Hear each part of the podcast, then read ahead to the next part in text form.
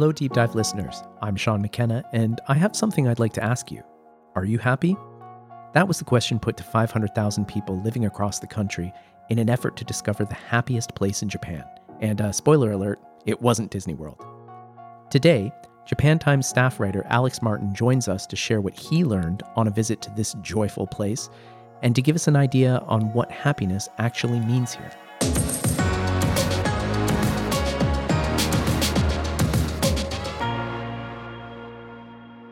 Alex Martin, welcome back to Deep Dive. Thank you, Sean. It's great to be back. And uh, congratulations on your recent Society of Publishers in Asia Award. That was for reporting on the mythical Japanese wolf. Yes, my favorite topic. Is it still is it mythical, or have we come to a decision on that? We haven't found the actual animal yet, so I guess at the current stage, yeah, we can call it mythical. Okay. so a few months ago, you wrote an article titled "Inside Japan's Happiest Town." Which did really well with our readers. But for those who didn't read the piece, can you tell us where Japan's happiest town is? And I think maybe we might need a drum roll for this. Yes, Japan's happiest town is Hatoyama, Saitama Prefecture. Interesting. So I've lived in Japan for more than 20 years, and I have to say, I've never heard of this place. Can you tell us a little bit about it? Yes, it's located in the middle of Saitama Prefecture. Uh, it's about an hour, an hour and a half from Tokyo by train, I would say. Um, although it doesn't have its own train station, so you would have to take a bus from uh, nearby stations or a car. Hmm. It's a rather small town. The population is a little over uh, 13,000 people. And it's your typical sort of rural town that you can find anywhere in uh, Japan.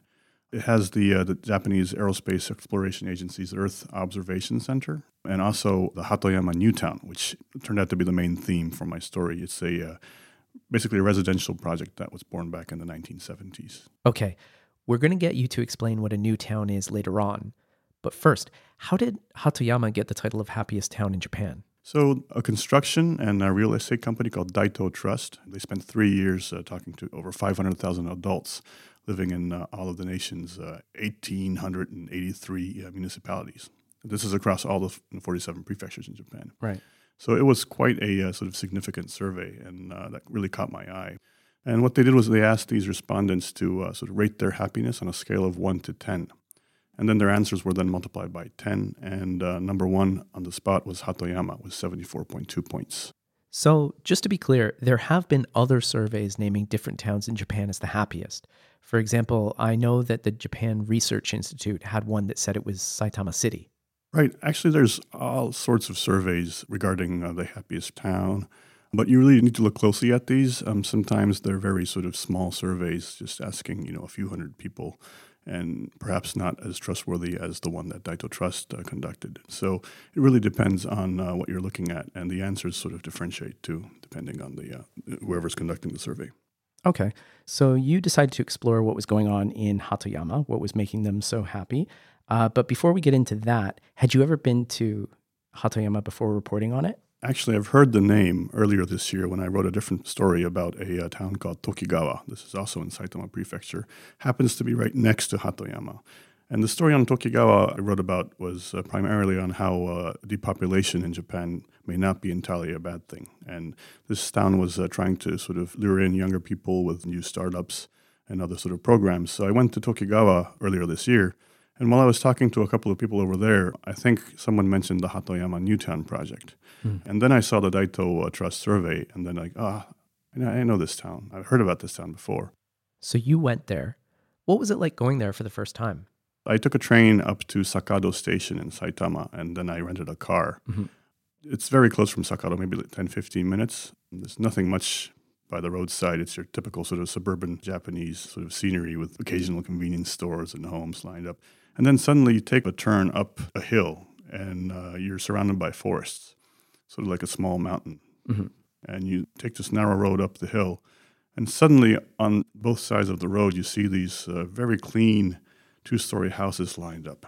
Very sort of unlike any scenery you would typically see in the Japanese countryside. Mm. It has that sort of American suburban feel. And uh, one thing I really noticed was the lack of uh, overhead power lines ah. which if you live in Japan, you notice everywhere. It's like power lines all over the place. But this Hatoyama New Town complex that I sort of wandered into, There are power lines, but they're very sort of scant and few. So the sky is very clear, right? And you see these houses lined up, very clean, interspersed with little sort of narrow alleys and parks. And uh, it was a, quite an interesting scene. To me, that sounds like a fairly standard suburb. Is there anything that makes it stand out? Right. So one thing I found really interesting when I was talking to the residents there was that there are no shrines or temples. And this is very rare because in almost all uh, towns or villages or municipalities you visit in Japan, you would find at least a shrine or a temple. Right.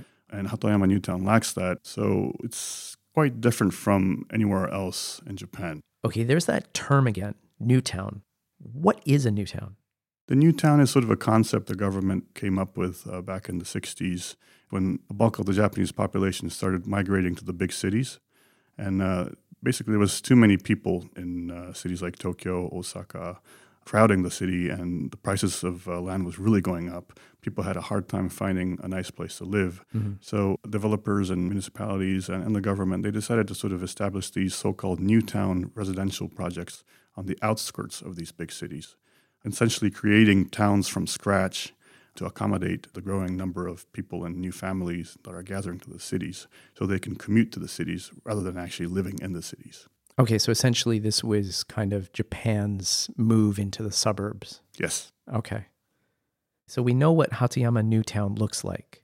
Who lives there? So the Hatoyama Newtown project, roughly half of the population of uh, Hatoyama town live there.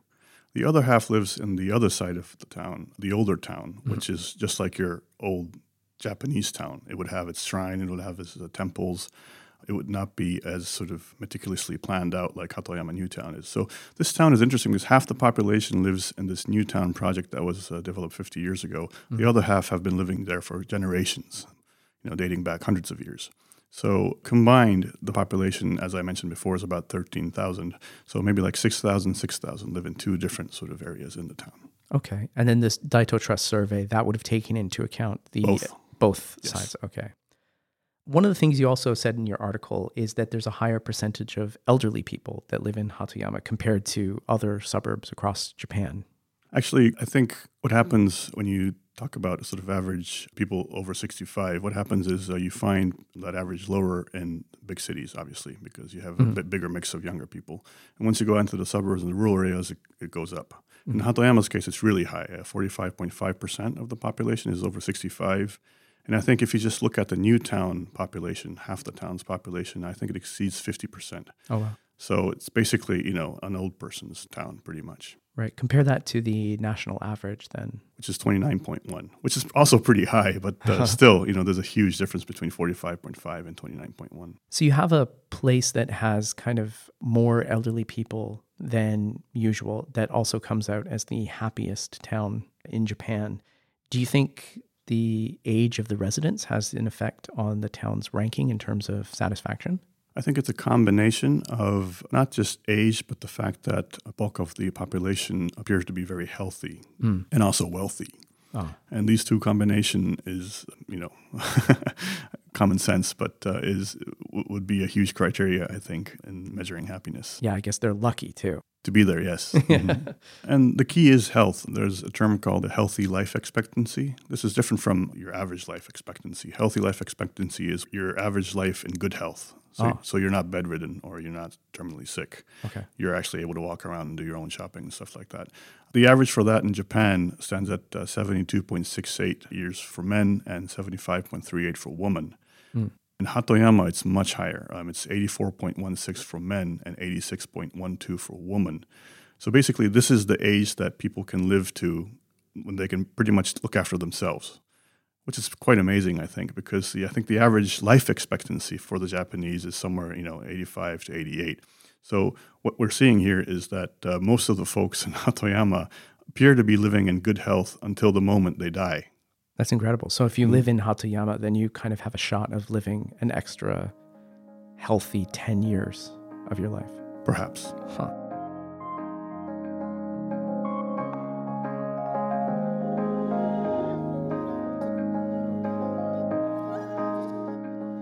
So, how did Hatoyama manage to kind of create this situation where people were living healthier for longer? Right. So when the current mayor of Hatoyama came in, I think he's in his fourth term right now. So this is over a decade ago. He sort of established what he called the the Hatoyama model, essentially teaming up with different hospitals, uh, universities, uh, different institutions to sort of uh, promote a sort of healthy lifestyle campaign to all its residents. Mm. And uh, there's several different facets to this. One is uh, cardiovascular activities, exercise, okay, strength training, eating healthy, and taking walks. The mayor told me that you know they really encourage their residents to just take walks, and these all have impacts on their healthy life expectancy. Right, and I guess if um, you're kind of doing the strength training, and if you're doing kind of the walks, and you're eating healthy, that means less trips to the hospital, and that means you're more likely to be happy. Right. So I think statistically, while Hatoyama is one of the oldest uh, municipalities in Saitama a town of 13,000, half of them are over 65, but the amount of nursing care fees that uh, the entire municipality requires is the second lowest in the entire prefecture of Saitama, which is a huge prefecture. Wow. So if you get anything from this article, that's take your walks. Take your walks, yes. take your walks, yes. Which is hard for people living in central Tokyo, for example. Hmm. You could take walks, but it's not as uh, gratifying, perhaps, than walking out in the countryside with clean air, obviously. Right. So you also mentioned wealth earlier. So I guess that's kind of obvious. If you're financially stable, then you're likely to be happier overall. Yes. I think one thing in common is that uh, most of the families who uh, initially moved into these new towns um, back in the 70s or the 80s or even the 90s, they were dreaming of a sort of a happy sort of retirement and a very nice environment where there's a balance between uh, nature and necessary infrastructure, mm-hmm. which also meant that these people were relatively affluent because these homes were actually quite expensive back in the days, especially during the bubble years, um, in the late 1980s and 1990s. So what you're seeing is uh, a lot of people who moved into these new town projects paid up all their mortgage, so they don't have to worry about their rent. Mm, yeah. Plus, they're typically from uh, relatively affluent companies or corporations or their own sort of self employed shacho-sans, meaning they have a, a, pretty good sort of pension scheme. And all that combined means that uh, they can live a relatively affluent retirement, a happy retirement. But as we mentioned at the top of the show, you'll see in other surveys that there is happiest places named in Japan that are in less affluent uh, prefectures like Miyazaki and Okinawa. So a lot of the conclusions that people come to from that is that money can't buy happiness, to quote that old idiom. What's the relationship between the fact that the wealthy people in Hatoyama are pretty happy, but also the not so wealthy people in these other prefectures are also very happy? The key is community. It's always the community. If there's a tight knit community, people's sort of satisfactions toward their lives seem to go up. Um, this has been the case with, for example, Fukui has been named the happiest uh, prefecture several times before. Mm-hmm. They're not the most affluent, but uh, they're extremely tight knit in terms of uh, each sort of municipality. So they don't migrate that much. You see the same generation of people living in the same neighborhood, right. which means they have an extremely strong community. And I know this can be suffocating at times, but apparently, from statistics, it seems that that sort of increases the level of happiness. In Okinawa, it's the same. They have a uh, very distinct uh, culture, uh-huh. Uh, quite different from the rest of Japan and, uh, and community and uh, sort of camaraderie is extremely important in Okinawan culture. So there's uh, Okinawa terms like uh, yuntaku, which is to sort of uh, basically mingle with your neighbors and friends. And there's a term called yuimaru, which is to sort of uh, help each other out. So it's a very community-based society in Okinawa, for example. And I think these things are the primary factors that really sort of elevate people's happiness. Um, when we go back to Hatoyama, it's also a community. It's 50 years, it's a very young town, perhaps, but it's the same people living in the same neighborhood. Now, you mentioned camaraderie, and that topic came up in an article you wrote at the start of the year titled, Is Japan Happy? In that piece, you outlined Japan's poor showing when it came to happiness around the world. We got a 6.039 out of 10. That's compared to a score of 6.977 for the United States, a 7.162 for Australia, and a 7.821 for Finland, which was in the number one spot. Do you think that if the residents of Hatoyama had been surveyed, then Japan's ranking would have been higher? I don't know about that, but uh, it is a fact that the top 10 is dominated by Western nations, uh, mostly mm. Scandinavian nations. And I was wondering whether this kind of report really reflects, because uh, you know each culture has different sort of uh, concepts towards uh, happiness and satisfaction. And that was the starting point of me starting to explore uh, happiness in Japan. Okay. So for this piece, I uh, also spoke with Kyoto University professor Yukiko Uchida, and uh, she said it's hard to say if this kind of survey works with a typical Asian mindset. Right. In the story, Professor Uchida said that Japanese respondents would tend to gravitate between five and an eight when describing their lives on a scale of one to 10 in happiness, while the American respondents were more polarized.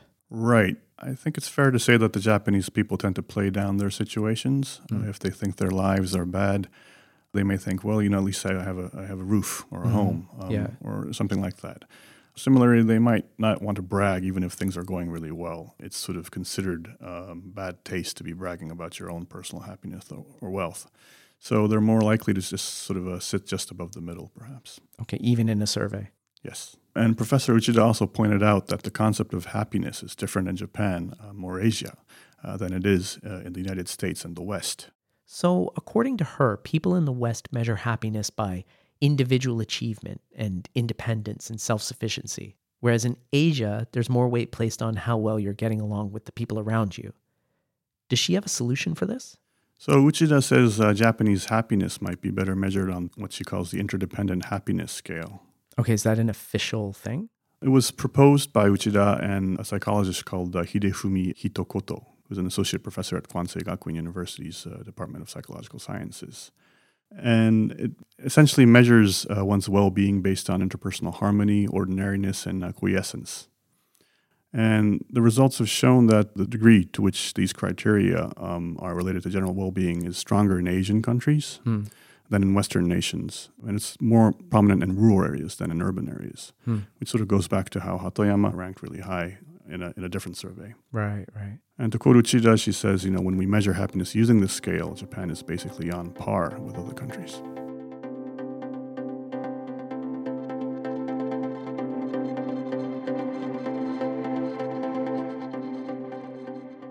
Okay, Alex. Yes. So we've gone through two years of a global pandemic, and in that time, you've written a lot about the national psyche. Uh, you wrote a piece in 2021 about the fine line between loneliness and solitude. And there was one that you mentioned earlier on the positive view of depopulation in the rural areas of Japan. So I got to ask you, where do you think Japan stands at the moment in terms of happiness, loneliness, depression, and so on? Uh, I mean, after the Abe killing, should we throw anger in there as well? That's obviously a very difficult question. you are not a psychologist. not a psychologist, and uh, I'm just a, a reporter. Um, but I basically grew up here. I was born in 1981, so I grew up during the 1980s when Japan went through the bubble economy, uh, through the 90s when the bubble popped and Japan sort of entered what they call the uh, the lost decade or decades mm-hmm. of economic stagnation, um, which I think continues to this day. So there's a generational difference, I think, in terms of uh, contentment in their lives and happiness, loneliness, etc. You have the baby boomers, uh, my parents' generation. Mm-hmm. They're extremely upbeat in terms of uh, how they sort of manage things, how they uh, look at things. I think they grew up during Japan's economic miracle when everything was soaring. You know, uh, they were making more money, and life seemed as if you know it was always going to be something better and better and better. Right. Whereas uh, my generation, who grew up during uh, the so-called employment ice age, the, sort of the economic doldrums I think people uh, 40 and younger tend to hold a, a, much more pessimistic sort of outlook toward life in general. Mm-hmm. Uh, adding to that, there's you know extreme geopolitical tensions all over the place. Um, you never know when uh, Japan might be roiled into one of these uh, confrontations. But all that said, Japan has been a pretty peaceful nation since the uh, the end of the war. Yeah. So for the past seven years or so, um, it hasn't been entangled in major conflicts the economy, while it hasn't been doing that well, still um, you don't see the kind of extreme wealth gap or poverty that you might see in other nations. So I think there's a general sense of sort of uncertainty in the air that uh, most Japanese feel and I think that could sort of impact how they assess their own happiness or loneliness. Mm. And talking about loneliness, obviously the entire world was going through the pandemic. Yeah. So it's not just Japan, right? I think you know people across the globe had to deal with this kind of uh, extreme situations or lack of interpersonal connection, stuff like that. In Japan, I think people have managed it perhaps a little bit better than uh, some other uh, nations. Um, mm-hmm I don't know why. Maybe it's uh, just the people's mentality that you know they, they tend to sort of accept what comes at them. One potential hypothesis is that you know Japan is a very disaster-prone nation. We've seen tsunamis, earthquakes all the time. You never know when uh, your life might sort of turn upside down. So mm-hmm. I think there's uh, that sort of uh, psychological aspect um, among the Japanese that you know you don't want to expect the best out of you know the situation. Always look at what could happen to you. And I'm not saying that you know this is like a negative outlook, but I think it just comes naturally if you're living in this uh, this island nation. So all that said, I think people are doing pretty well, at least for now thankfully, because uh, Japan's not in war, we haven't seen earthquake disasters in a decade or so. We have we've seen many smaller ones or yep. or, or mid-sized ones, I guess. But I think the main concern from now on is, you know, the country's uh, sort of international competitiveness is uh, gradually sort of sinking. We don't see as many uh, younger students going overseas. Obviously, it's you know the pandemic has something to do with that mm-hmm. as well. So I think what the nation really has to sort of deal with right now is uh, obviously national security uh, in this situation, but also how to sort of uh, inject sort of hope into its younger generation to have them feel that you know there's something beyond just working till retirement and getting your retirement pension, which is going to be very lower compared to uh, our parents' generation. Is there anything we can take away from the people of Hatoyama? So when you're, when you're talking about the baby boomers, the older generation living in Hatoyama, I think they've basically sort of made their way through their lives without having to face um, extreme sort of catastrophe, uh, you know, like like war or, right. or, or, extreme poverty, um, and they're getting a sort of healthy retirement pension. Then we have the younger generation folks moving into Hatoyama, and I think they're looking for something entirely different, perhaps a more laid back lifestyle, cheaper rent. I mean, Hatoyama used to be expensive, but now you can see, you can buy properties for you know five million yen, six million yen there. Mm. Um, it's relatively close to big city centers, and especially now when uh, remote working is uh, becoming the norm, people can, if you have a job or uh, IT related job or anything that involves uh, uh, the internet and internet communication, you don't have to you know be located in the city. So right. it's appealing to a different sort of demographic entirely. So I think in terms of happiness or loneliness, those psychological aspects of the Japanese looking ahead, I think the younger generation, in terms of what they want for contentment in their lives, are uh, not very materialistic anymore. I think it's more about uh, sort of uh, creating a healthy community, a healthy lifestyle, and a laid back lifestyle. Okay, Alex Martin, thank you very much. Thank you.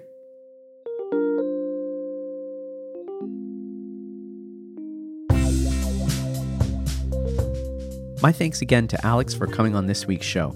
We'll put links to his stories on the various emotions Japan has been feeling over the past year in the show notes. It's interesting stuff. Elsewhere in the Japan Times, 26 year old Mei Tomikawa and 18 year old An Kozuchi were among the 156 people killed in that tragic Halloween crush in Seoul on Saturday.